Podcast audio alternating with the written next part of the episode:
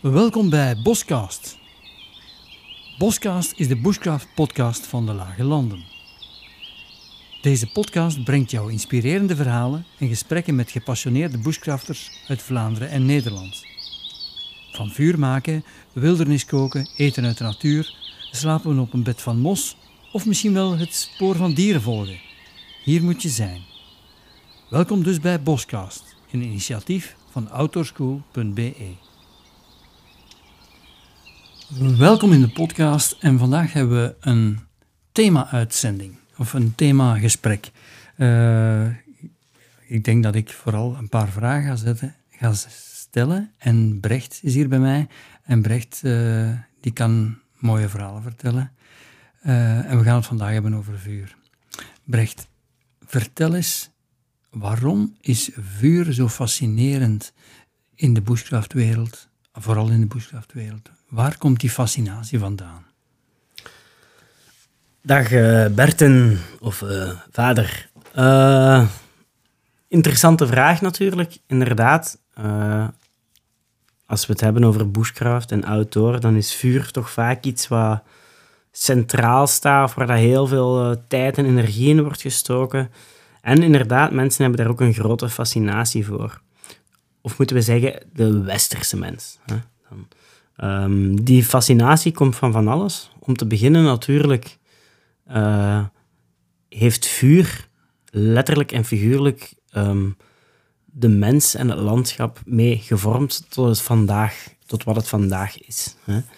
Ooit, het is bijna niet voor te stellen, vandaag leven wij in onze verwarmde huizen en wij zien vuur als, uh, ja, als iets leuk, als iets tof om te doen. Dat is fijn voor met de kindjes. Maar eigenlijk is dat nog niet heel lang geleden, als we op onze tijdlijn gaan kijken, uh, dat vuur echt essentieel was. En als we nog verder teruggaan in de tijd, was vuur, ja, dat was leven en dood. Hè? Dat was het verschil tussen leven en dood. Ik uh, vind het altijd interessant om erop te wijzen van dat ooit onze verre, verre voorouders vuur letterlijk uit de natuur zijn gaan halen. Die zijn op zoek gegaan naar natuurlijk vuur. Dat zou kunnen zijn lava of uh, vuur door een blikseminslag. en uh, wellicht, we weten het nooit natuurlijk, wellicht zullen die eerste keer een beetje angst geweest zijn van wat is dat vuur eigenlijk? Zoals dieren misschien bang zijn van vuur. Maar toch op een bepaald moment was dat brein slim genoeg om, om te voelen en te weten van hé, dat vuur, dat, dat is eigenlijk dat is wel lekker warm. En in een donker zie ik daarmee. En niet alleen dat, andere dieren hebben daar bang van. En die ene plant die ik normaal at en ik kreeg buikpijn, nadat die zo verbrand was bij die bosbrand, had ik daar geen buikpijn meer van. En die ree, dat rauw vlees dat ik daarvan op had, ja, nadat dat verbrand was, was eigenlijk veel lekkerder. En lag dat helemaal niet zo zwaar op mijn maag. En toen heeft die iemand ooit, er was ooit een eerste, hè, dat is geflipt, heeft het vuur meegenomen naar hun grotten. Hè. En uh, ik vind dat wel interessant als je dan bedenkt dat vuur duizenden jaren uh, met de mens is meegereisd, zonder dat wij nog maar in staat waren om dat vuur te maken. En dat is toch wel altijd een momentje om eens over stil te staan. Um, dat in die tijd vuur zo essentieel was. En dat we dan toch nog niet bekwaam genoeg waren om dat te maken. En dat we dus echt dat vuur gingen hoeden en behoeden. En heel de groep, heel de tribe was daar gewoon mee voor verantwoordelijk. Er ging niet een moment voorbij en er was iemand voor dat vuur aan het waken. Hè. Er was iemand voor dat vuur aan het zorgen, iemand was dat vuur aan het voeden. Um, en als iedereen sliep, was er iemand aan het waken over dat vuur. Hè. En er was misschien buiten een vuur en misschien in de grot een vuur. Hè. Maar dat vuur dat werd nooit alleen gelaten. Want natuurlijk, als dat vuur zou uitgaan, dat zou echt een drama zijn. Hm. En ja, ik vind dat dan toch wel interessant, omdat wij daar vandaag helemaal anders naar kijken. Maar als toen, dat vuur, dat was zo essentieel. Wij moesten daar zo voor werken. Um, en wij konden dat nog niet eens maken. Hè. Duizenden jaren is dat geweest. Hè. Er zijn grotten teruggevonden waar dat meer dan 7 meter dikke aslaag lag. Je moet u eens inbeelden hoeveel jaren, hoeveel generaties er gestookt heeft om dat zo hoog te krijgen. Hè. Dus er zijn misschien wel vuren geweest die aan het branden waren in een grot of voor een grot. En de bomen in het bos die daar rondgroeiden, die stonden er nog niet toen dat vuur werd aangestoken. Dat is, ja, dat is eigenlijk bijna... Of niet- ja, toen, niet- toen dat vuur werd binnengebracht. ja, toen dat vuur werd binnengebracht. Hè. Heel, heel, heel indrukwekkend. Hè. En dat zit een beetje... Hè, ik ben eh, geen wetenschapper, maar dit zit sowieso ehm, verweven in ons DNA. Hè. Wij zitten daar al duizenden jaren met dat vuur hè, zo mee te werken. Eh, en dat kan dan ook niet anders dat er toch ergens iets in ons getriggerd wordt door vuur. Hè. Vuur heeft ons gemaakt wie dat wij vandaag zijn. Doordat wij dat vuur zijn gaan gebruiken, en zoals ik juist al zei, werden ineens door vuur te gebruiken, werd er heel veel meer voedsel beschikbaar. Planten die normaal giftig waren, die konden wij ineens eten of beter verteren.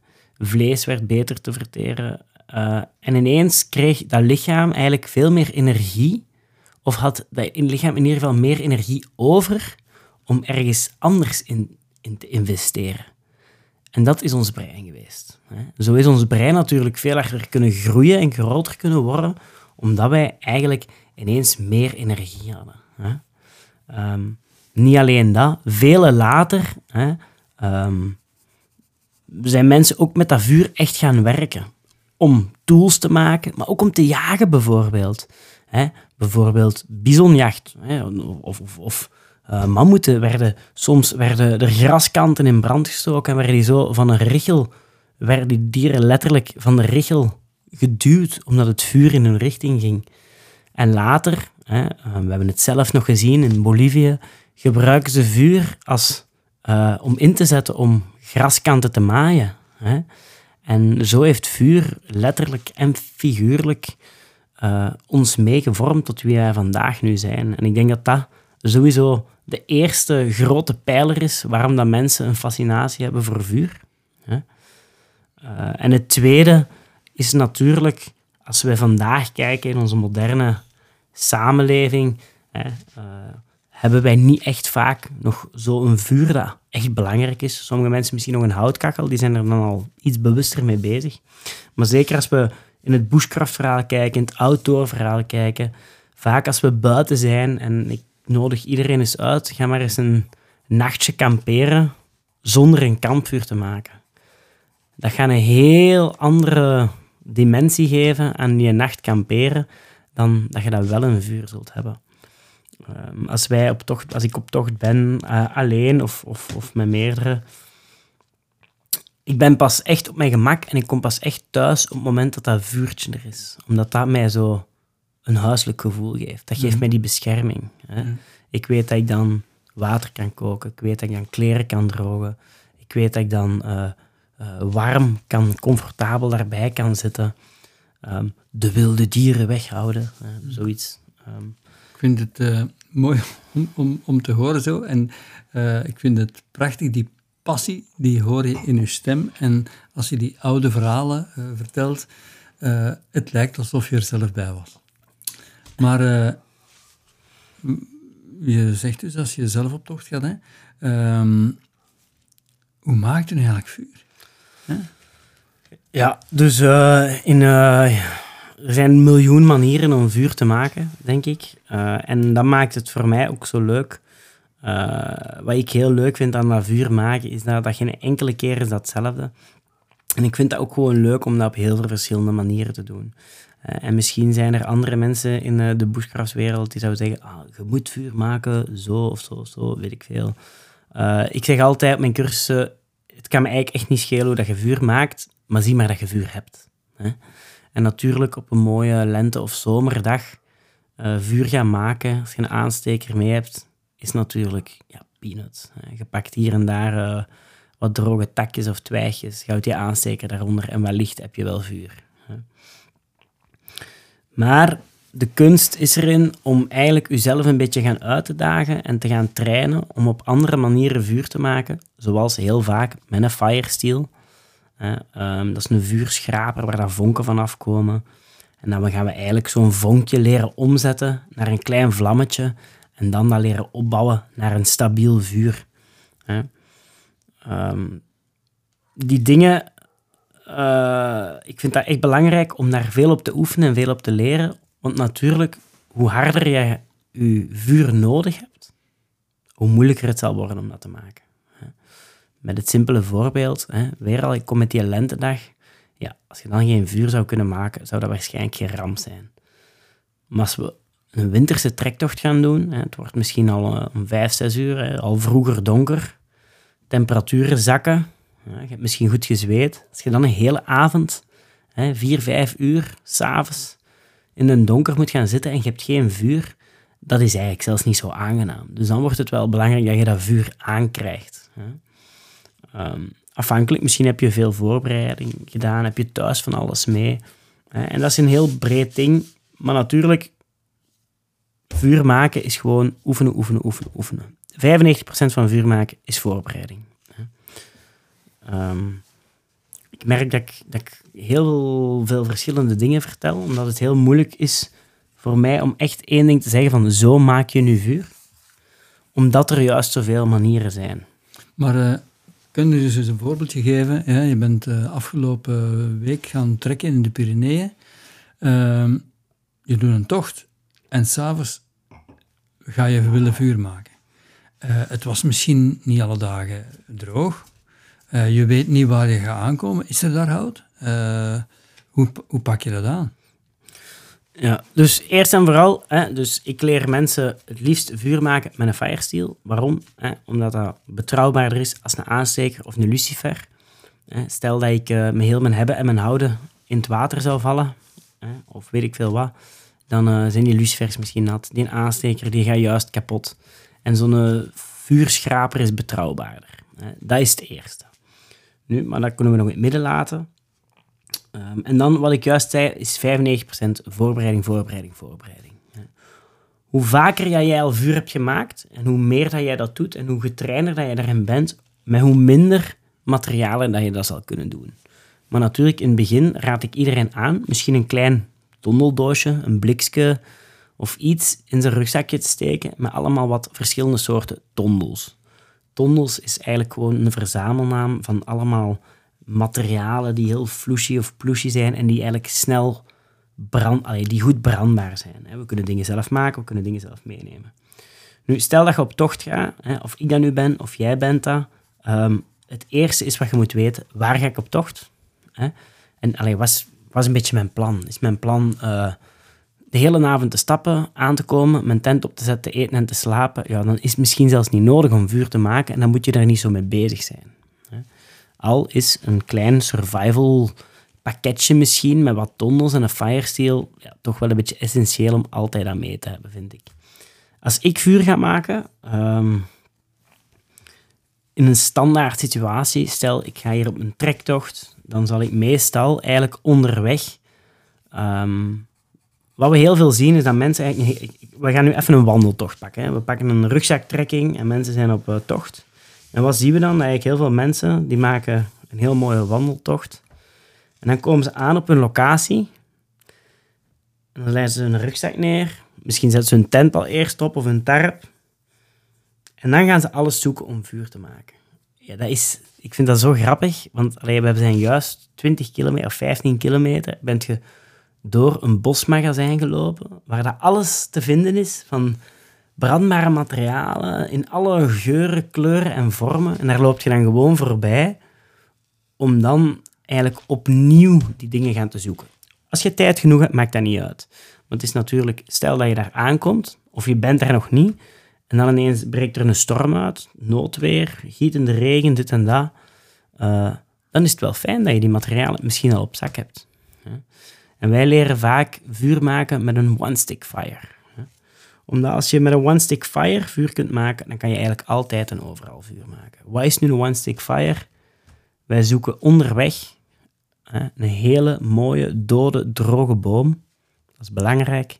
En daar nemen we één stukje van mee, van hè, pak polsdikte, 30 centimeter of zo.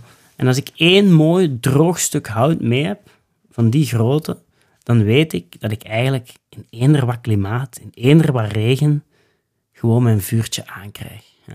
En wat dat wij gaan doen is, ik, ik slaap onder een tarp, dus mag het. Hè. Ik praat hier nu even in worst case scenario, we zijn onderweg, ik heb dat stukje al verzameld en ik kom op die kampplaats aan en daar breekt ineens een onweer uit. Keidelregen. Als we dan in een tent zouden zitten, ja, dat zou eigenlijk een hele triestige avond kunnen worden, want dan moeten wij in ons tent en we hebben geen vuur, we hebben niks. Als je een tarpje mee hebt, ik ga dat tarpje opspannen. Ik ga onder dat tarpje met bepaalde technieken eigenlijk dat blokje hout opdelen in heel veel verschillende stukjes. En ook in zeven of acht verschillende grote materialen. Dus hè, ik ga dat houtjes splijten met mijn mes, batoneren noemen we dat op verschillende manieren. Dat we eigenlijk allemaal kleine stokjes maken, kleine aanmaakblokjes van luciferdikte naar stokjes die satéstok zijn, naar pinkdikte, naar duimdikte, naar twee vingers dik, totdat we aan drie vingers dik zijn of zo. Dat we eigenlijk een heel mooi waaiertje hebben van heel fijn materiaal, maar altijd groffer, groffer, groffer. En dat kunnen we eigenlijk allemaal onder zo'n tarpje voorbereiden en doen. En als we dan de techniek in ons handen hebben om met zo'n firesteel, ehm, en misschien met een watje, of met wat berkenschors, of met ander materiaal dat aan te steken, eh, dan hebben we eigenlijk op 1, 2, 3 gewoon een goed kampvuur. Ehm, dat is een techniek die wij heel, heel veel doen. Zeg, eh, je sprak daarnet over zo'n tondeldoos. Was, wat, wat kan je daarin stoppen? Eh, een tondeldoosje, hè, dus eh, eigenlijk weer al, we gaan weer terug in de tijd. V- vandaag is dat iets heel nieuw, een tondeldoos. Hè. Ehm,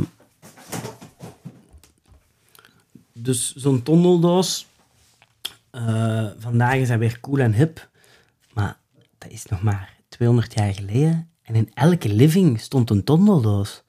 Want er waren eigenlijk nog geen aanstekers en lucifers. Heel, er waren er wel een paar, maar eigenlijk werd heel veel eh, van de open haarden toen nog aangestoken met een tondeldoos. Hè.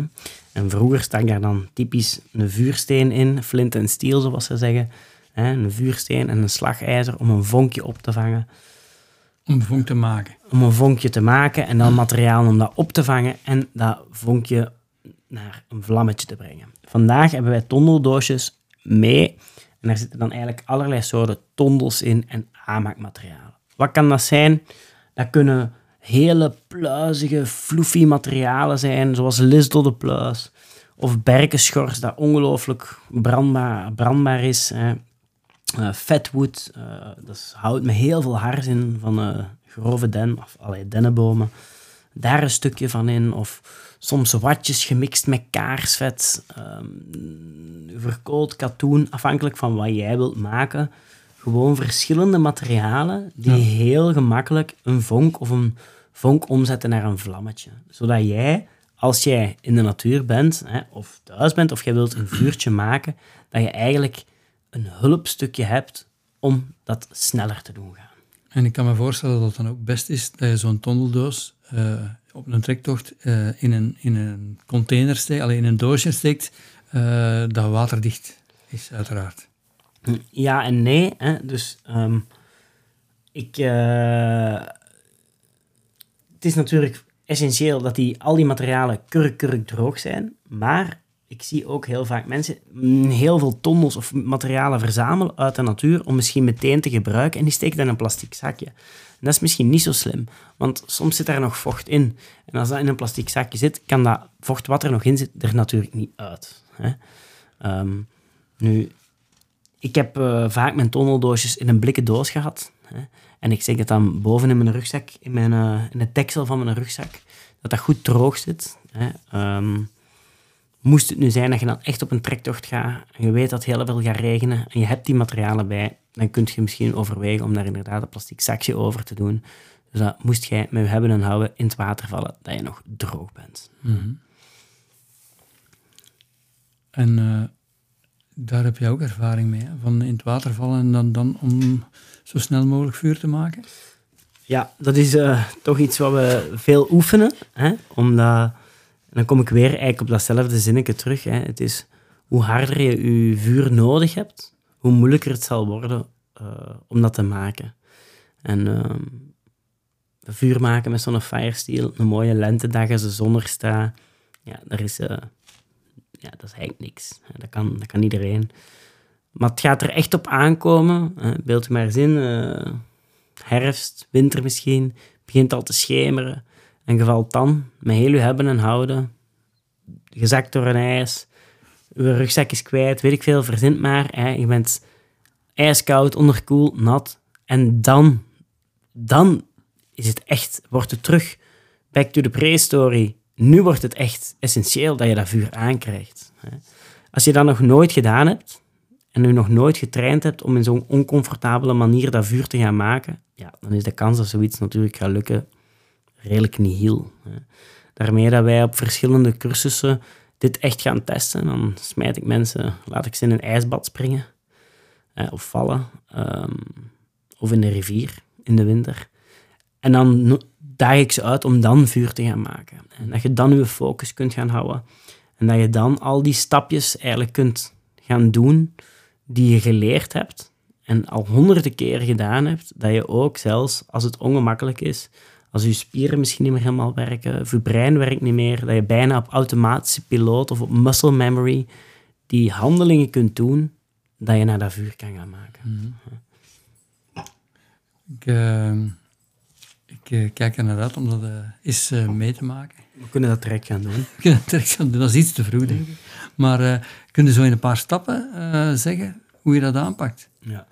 Dus weer al, we gaan even van het verhaal verder. Ik begin met mijn voorbereiding. Hè, dus dat wil zeggen dat ik, eh, ik weet wat ik in mijn rugzak heb. Ik weet wat ik op mij draag. Ik heb meestal mijn mes op mij, mijn firesteel op mij. Want als mijn rugzak kwijt is, heb ik die dingen nog. Maar ik ga er ook meestal van uit.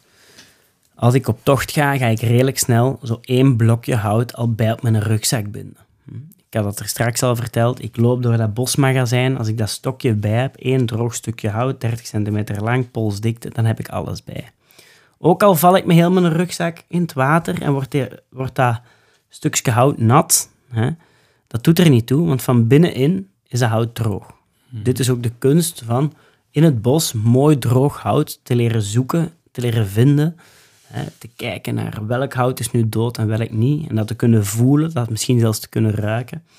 Want als je dan één droog stuk hout hebt, hè, dan zijn we al heel ver. Dat is het allerbelangrijkste als het gaat over vuur, dat je droog hout hebt. Of zo droog mogelijk. En dan ga ik weer voorbereiding, voorbereiding, voorbereiding. Dus ik ga die blokjes misschien opdelen in kortere stukjes. Ik ga dat beginnen splijten in heel fijne stukjes. Ehm, als je de kunde hebt, kan je verder sticks gaan snijden. Daar kunnen we straks iets over zeggen. Ehm, het zijn eigenlijk heel fijne krullen hout die je dan gaat snijden. Ja. En dan kan ik eigenlijk met die firesteel daarna letterlijk die fijnste krullen aansteken. En dan gaan daar die kleinste stokjes op. En zo kan ik mijn vuur opbouwen. De moeilijkheidsgraad in het vuur maken is... Je zal zien dat heel veel mensen zeggen van... Ah, ik denk dat ik wel genoeg heb. En ze gaan proberen vuur te maken. Ik zeg altijd, als je denkt dat je genoeg, vuur, hebt, eh, genoeg materiaal hebt om je vuur te maken, dat wil zeggen genoeg tonnels en genoeg kleine stokjes en weet ik veel wat, ehm, doe dat maal drie. Hè. Eén keer maal twee, dat je gewoon extra hebt, dat je reserve hebt. En die derde is gewoon, die hou je achter de hand. Waarom? Ik zie dat vaak mensen toch een beetje hoogmoedig zijn. Ze proberen dat vuur aan te krijgen, dat lukt wel, maar ze hebben juist niet genoeg. En stel dat dit gebeurt in een noodsituatie, dan moet je eigenlijk dan helemaal opnieuw gaan beginnen. Ja. Terwijl als je die maal drie hebt gedaan, heb je eigenlijk gewoon nog een beetje reserve liggen, wat je dan eigenlijk toch nog kan inzetten. Hè? Hoe meer je vuur nodig hebt, hoe moeilijker het is om te maken. Maar ook hoe sneller mensen willen overgaan tot die beslissing van oh, nu, nu moet ik dat vuur, nu, nu moet ik het aankrijgen. En de kunst zit erin om te zeggen, nee, stop, focus, voorbereiding, voorbereiding, voorbereiding, voorbereiding, voorbereiding. We zien heel vaak mensen die een vuur proberen aan te doen. Het lukt niet van de eerste keer. En dan moeten ze heel hun proces opnieuw doen. En de tweede keer lukt het pas. Of de derde keer. Maar stel je voor dat je dan de eerste keer de helft meer tijd investeert in je voorbereiding, dan was je er wel geweest. Mhm. Zeg maar, eh, wat ik me nu afvraag, stel dat, we, dat we, of dat ik ga wandelen eh, of ga hiken en ik val inderdaad in een, in een plas of in, in, in, in een beek of weet ik veel. Ik ben doorbeekt. Wat doe ik dan? Doe ik eh, het natste uit of Alles is sowieso af te wegen in waar ben je, met wie ben je, hoe ver ben ik van zus of zo, welk weer is het. Als het in de zomer is, dan kun je misschien een slag en dan kun je nu blote verder wandelen. Je moet misschien opletten wie dat je daarna tegenkomt.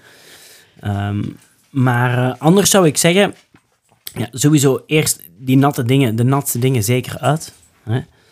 Eh, en afhankelijk van weer al hoe bekwaam dat je bent, ehm, stel dat je Stel dat je echt in het water valt en je bent eigenlijk totaal niet zo bekwaam om vuur te maken, ja, dan lijkt het me ook niet zo verstandig om daar je focus op te zetten, want dan gaat het ook gewoon wellicht niet lukken. Dan moet je misschien gewoon je focus zetten op, oké, ik ben nu nat, alles is nat, en ik ga nu gewoon wandelen totdat ik uit het bos ben en op een veilige plaats. Dus gewoon wandelen en je lichaam warm houden. Zolang dat je in beweging blijft en actief blijft en je focus blijft, een beetje blijft houden, let dan op je aanhaling, je kunt je het warm houden. Ik zou in het water vallen, maakt niet uit in welk seizoen. Ik zou zeggen, wow, shit. Ik zou al mijn kleren uitdoen. Ik zou die uitwringen. Wellicht heb ik van veel dingen merino-wol aan. En dat wil zeggen, als het 60%, allee, 40% water kan opnemen en toch nog warmte kan afgeven. Dus ik kan die t-shirt of die broek eens uitwringen. Als ik die ga, terug ga aandoen en daarna ga ik mezelf warm werken, gaat die me ook nog warmte geven. Ja, ja, ja.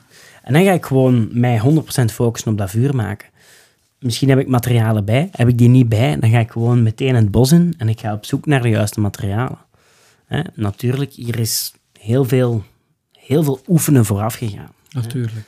En ja, veel mensen die ehm, zeggen dan van... eh maar je bent eh, zo goed in eh, vuur maken.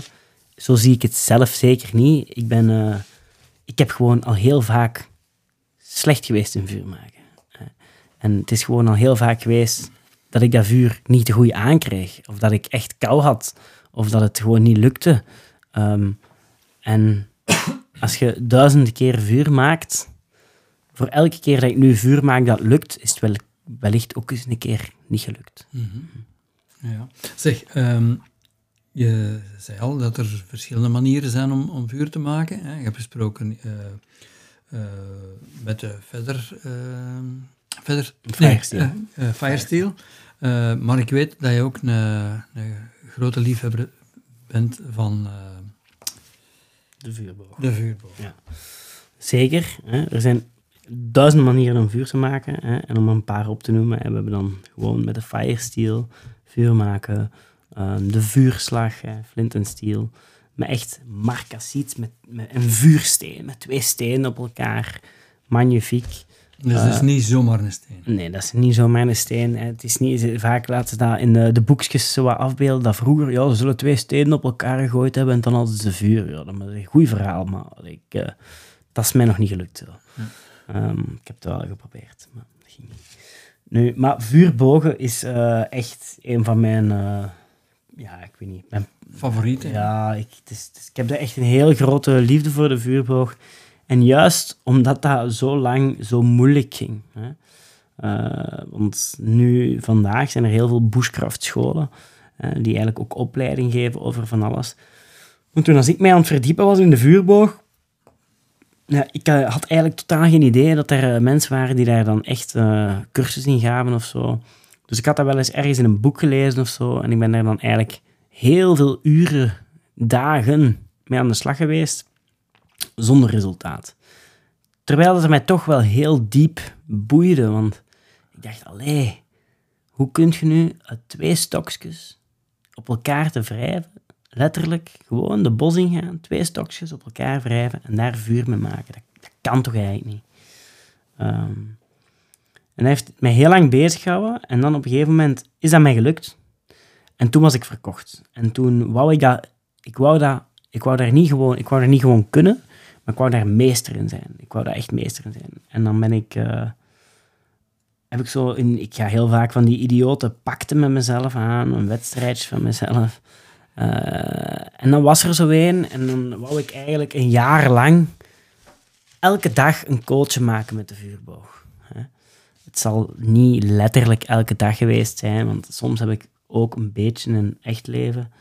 Eh, maar ik heb me er heel, heel hard op toegelegd. Hè. Ehm, tot grote frustratie van familie en vrienden toe. Want dat was op familiefeesten en thuis in de living was dat met die vuurboog bezig zijn. En als dat lukte, is dat allemaal goed. Maar soms was dat dan misschien 10, 11 uur s'avonds. Dat dat niet lukte. En dan eh, ging ik om 11 uur s'avonds terug het bos in. Want ik moest die dag gevuurboogd hebben. En wat is dat, dat vuurbogen? Dat is dus eigenlijk gewoon vuur door frictie. En het is dus echt vuur uit het niks. Hè. Het is letterlijk met twee stokjes die je op elkaar gaat wrijven, dat je vuur gaat kunnen maken. Hè. Je gaat niet echt een vuur maken, je gaat een kooltje maken. En wat dat er eigenlijk gebeurt, is dat je een, een spindel hebt, een staaf, waar dat van boven een scherp punt aan is en van onder een stompe punt. En van boven willen we eigenlijk zo weinig mogelijk frictie. En dat laten we eigenlijk ronddraaien in een houten blokje dat ik in mijn hand vast heb. En dan in mijn andere hand heb ik een boog vast. Daarom noemt het de vuurboog. Waar dat die spindel eigenlijk in het pees, in de pees, in het touw van die boog zit gespannen. En zo door de boog op en neer te bewegen, horizontaal, eigenlijk heel, veel- omwentelingen kan maken. En dus heel veel toertjes kan ronddraaien op een ander stukje hout. En daar hebben we de stompe kant, want daar willen we dus veel frictie. Van boven weinig frictie, beneden heel veel frictie. En wat er dan gebeurt, is dat we zo hard met die twee stukken hout op elkaar gaan wrijven, dat er eigenlijk een soort van houtas ontstaat. Een soort van houtschaafsel in het mini van de frictie op elkaar. En ehm, we gaan dat zo hard doen. We gaan dat zo hard en zo lang doen, dat we eigenlijk een openingsje hebben gemaakt. En dat wordt gevuld met die as. En op een gegeven moment draaien we ons hout zo warm, iets meer dan 350 graden, 360 graden, zoiets. En als de ha- temperatuur de hout van zichzelf ontbrandt. En dat is exact wat er gebeurt. Dus we gaan met zoveel wrijving werken en zoveel frictie op elkaar, dat we dat allerfijnste poeder dat daarvan afkomt, eigenlijk door zelfontbranding laten beginnen smeulen. Hè, En dat is, dat is natuurlijk... Het is meer dan vuur maken alleen, zeg ik vaak op die cursussen. Het is echt een tijdsreis. Het is ook een heel proces, omdat we moeten leren ons hout herkennen, hout leren zoeken. We moeten met ons mes leren werken. We moeten kunnen snijden met ons mes. We moeten al die materialen verzamelen. We moeten daarmee samenwerken. We moeten rekening houden met de wind, met de luchtvochtigheid. Waar gaan we dat doen? En om dan dat allemaal samen te gooien, om daar dan uw eigen kampvuur van te maken, ja, dat is, eh, Ja, dat, is Dat is- magie, dat is magie ook. dat is echt magie. Dat is echt magie. Dat is, daar krijg ik niet genoeg van. Zeg, eh, en als je een stapje verder gaat en je doet het dan met, eh, hoe zeg je dat, met een, een, een stok tussen de handen? Ja, dus een stapje verder zou eigenlijk al zijn, zou ik zeggen, ehm, Dat is, een, dat is een hele stap waarschijnlijk. Ja, nee, een stapje verder zou zijn, dan gaan we dat misschien doen eh, zonder mes. Hè, met een steen bijvoorbeeld. Hè, of ehm, zonder een touw, maar we gaan ons touw halen uit natuurlijke vezels. Hè. Ehm, of eh, zonder licht in het donker. Allemaal dingen dat eigenlijk op sommige cursussen bij ons aan bod komt. Dat we mensen echt willen uitdagen dat stapje verder te gaan. En dan inderdaad, no- nog een volgende stap verder is eigenlijk eh, met de hand boren. Hè. Zoals we in de filmpjes vaak zien, dat mensen eigenlijk met een stokje tussen hun twee handen vuur maken. Eh, daar heb ik ook al heel, heel redelijk wat vuur mee gemaakt. Niet te vergelijken met mijn vuurboog. Maar dat is ook iets wat iets complexer is en zeker in eh, ons gebieden niet zoveel voorkwam. Eh, het is hier, eh, vaak werd dat een beetje gedaan in warmere klimaten, waar dat meer planten zijn, want vaak wordt vuurbogen wordt echt vaak met hout gedaan, terwijl de handboren al sneller wordt gedaan met oftewel heel, heel, heel zachte houtsoorten, oftewel zelfs met eigenlijk ehm, planten die gedroogd worden en dan wat houtachtig geworden. Maar dat zijn eigenlijk planten. Dat is heel anders. Nu, dat is nog een heel andere techniek. De techniek en het idee is juist hetzelfde. Maar natuurlijk, al uw kracht moet dan uit uw handen komen. In plaats van dat we die omwentelingen doen met de boog. Ja, je kunt je wel inbeelden dat als we dit ongetraind doen, dan mensen achterblijven met heel wat blijnen en pijnen. Hè, Maar het kan zeker, het kan zeker. En zeker met lusdodden hè, op klimatis bijvoorbeeld, eh, werkt heel goed. Ehm klimatis of klimop als, als onderbord, spindel als, als, als hazelaar of willig kan. ehm lusdodden, voor mij iets te zacht. Eh, het kan allemaal. hè. Mhm. Eh, maar het is natuurlijk gewoon een proces. Hè. En meteen counter ik even, want heel veel mensen stellen mij de vraag: ja, waarom in godsnaam zouden we dat nu eigenlijk doen? Ja, dat is voor mij een heel simpel antwoord. Dat is keiplezant. Je moet er vaak niet meer achter zoeken. Het is gewoon superleuk om te doen, dat proces om te doen. En het, de voldoening die het u geeft om het te doen. En natuurlijk, als het er ooit op aankomt dat je het zou moeten doen, dat je in een survival situatie komt, dat je vuur moet maken uit het niks en je hebt niks. Ja, als je dan alleen nog maar de Bear Grylls op tv hebt gezien, dan gaat u dat ook niet lukken. Mhm. Hè?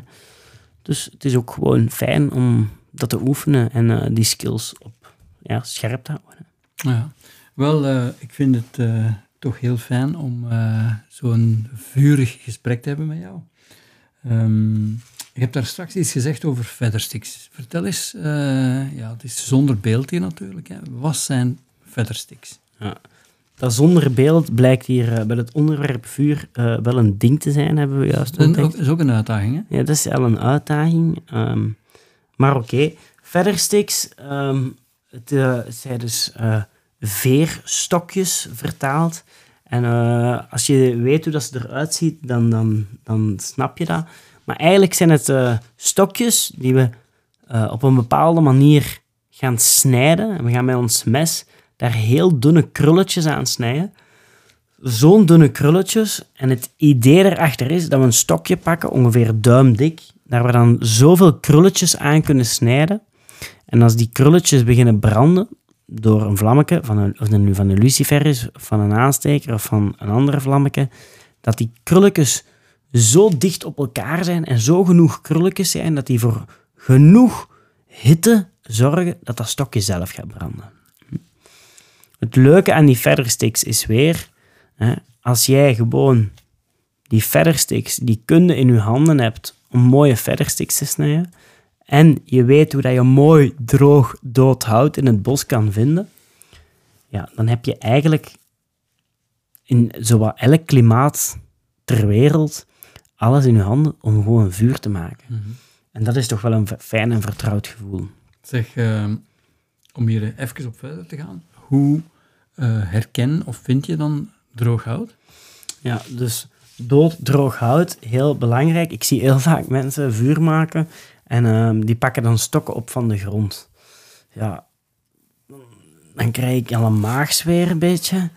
En eh, het is oké, ik snap het wel. En in de zomer of in de lente, dan kan dat wel. En als uw vuur al aan is en warm genoeg, dan kunnen we ook nat of vochtig hout stoken. Maar als we een vuur willen starten, willen we echt dood en droog hout. Weer al, hoe moeilijker het zal worden om je vuur te maken, hoe, groter de luchtvochtigheid is, of meer wind, of hoe natter het is, hoe belangrijk het is dat dat vuur ook, allee, dat die stukjes hout ook echt droog zijn. Dus ik ga eerst en vooral op zoek in het bos naar een dode boom. Hoe zien we een dode boom? Ja, natuurlijk één in de zomer of in de lente gemakkelijk, waar daar geen blaren aan hangen. Hè? Maar natuurlijk in de winter is dat al moeilijker. Hè? Dan kun je al gaan kijken waar, welke bomen is de schors misschien af. Hm? Ik kijk niet naar bomen die op de grond liggen, want ik wil juist bomen die nog recht staan. Bo- Een boom die dood is en recht staat, daar kan eigenlijk het hout hè, mooi lucht drogen. hè. Op het moment dat dat in de grond ligt, in de grond zit vocht, dan gaat het hout ook vochtig worden. Dus ik kijk eigenlijk rond in het bos en ik kijk oh, waar zie ik hout allee, of bomen staan waar dat de schors al redelijk ver af is. Ik ga ook kijken naar niet te dikke blokken hout, want als stel dat we een boom hebben hè, die staat er, die is dood. Het is niet als die in een week dood is dat we die kunnen branden en dat we die kunnen stoken. Mensen die een houtkachel hebben of zelf met een hout werken, die weten dat een goede eik al gauw drie tot vijf jaar moet drogen voordat je dat gaat stoken. Hè. Dus hout in het bos, ja, dat moet ook gigantisch lang drogen zo. Hè. Dat is dan nog niet gekloven, nog niet gespleten.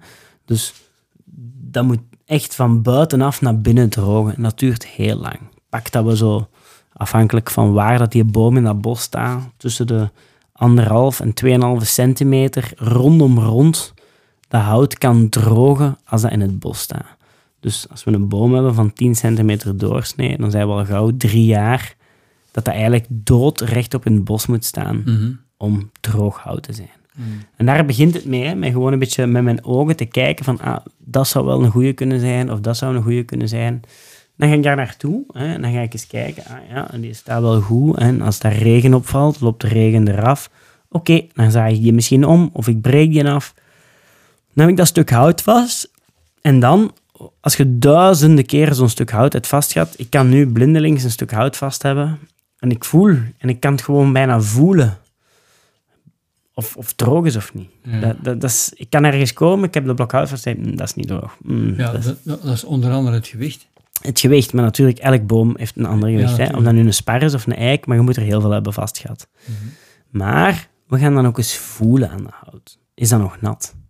En niet met onze vingers, want onze vingers zijn eigenlijk totaal niet sensitief. Maar we kunnen eigenlijk op de onderkant van ons lip de hout eens zetten. En eigenlijk kunt je dus een glas of een tas pakken en dat on de onderkant van je lip zetten. En dan voelt je eigenlijk, de onderkant van je lip is heel gevoelig voor vocht en ook voor koude. En als je een stukje hout hebt en je houdt dat tegen de onderkant van je lip, hè, en dat voelt lekker warm aan, dan weet je dat dat mooi dood en droog is. Maar hout dat zelfs droog voelt, en als je dat aan de onderkant van je lip houdt en dat voelt zo wat koud, dan zeg je, "Hm, hier zit toch nog vocht. Daar zit nog vocht in. ja. Ehm, en Dus eh, je kunt het ook ruiken. ik, ik vind het eh, ple- plezant om te horen. Eh jaar terug, in, tijden van, in analoge fotografietijden, hè, waar ik foto's ontwikkelde in de donkerkamer, het, gebeurde het soms dat ik fotopapier had waarvan de structuur, de bovenkant en de onderkant gelijk was. En dan was het ook heel moeilijk soms om te voelen, oh, welke is nu de lichtgevoelige kant? En dan deed ik hetzelfde. Dus die, Ja.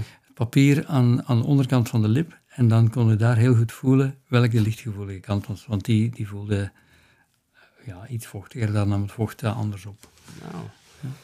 Dus Voilà. eh bushcraft en fotografie komt eens te meer samen. Niet te geloven. Super. Zeg Brecht, ik denk dat we al een mooi gesprek hebben. Hè?